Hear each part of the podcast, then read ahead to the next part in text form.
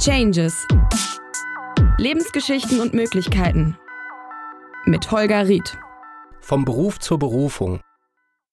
Ein kleiner Punkt nochmal dazu, was mir immer wieder auffällt, ist, dass wenn ich diese Frage stelle, äh, bei den Seminaren die Menschen erstmal ein bisschen überfordert sind. Die herkömmliche Herangehensweise könnte man ja mal so gestalten, fragen, was war denn ein Beruf, zu dem man sich tatsächlich berufen fühlen musste in der Vergangenheit.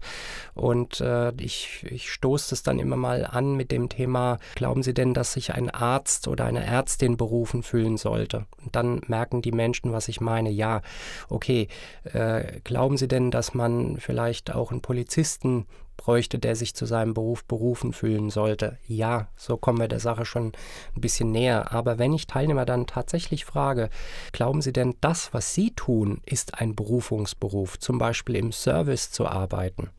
Ganz, ganz wenige Menschen sagen dann, ja, Berufung, also Service ist meine Berufung. Ich bin gerne für andere da.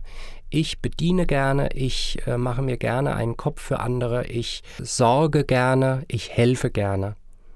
Und so merke ich immer wieder, dass Menschen Berufung heute gar nicht einordnen können, denn es ist so wichtig, begeistert im Alltag seiner Tätigkeit nachzugehen, sich berufen zu fühlen zu dem, was man tut.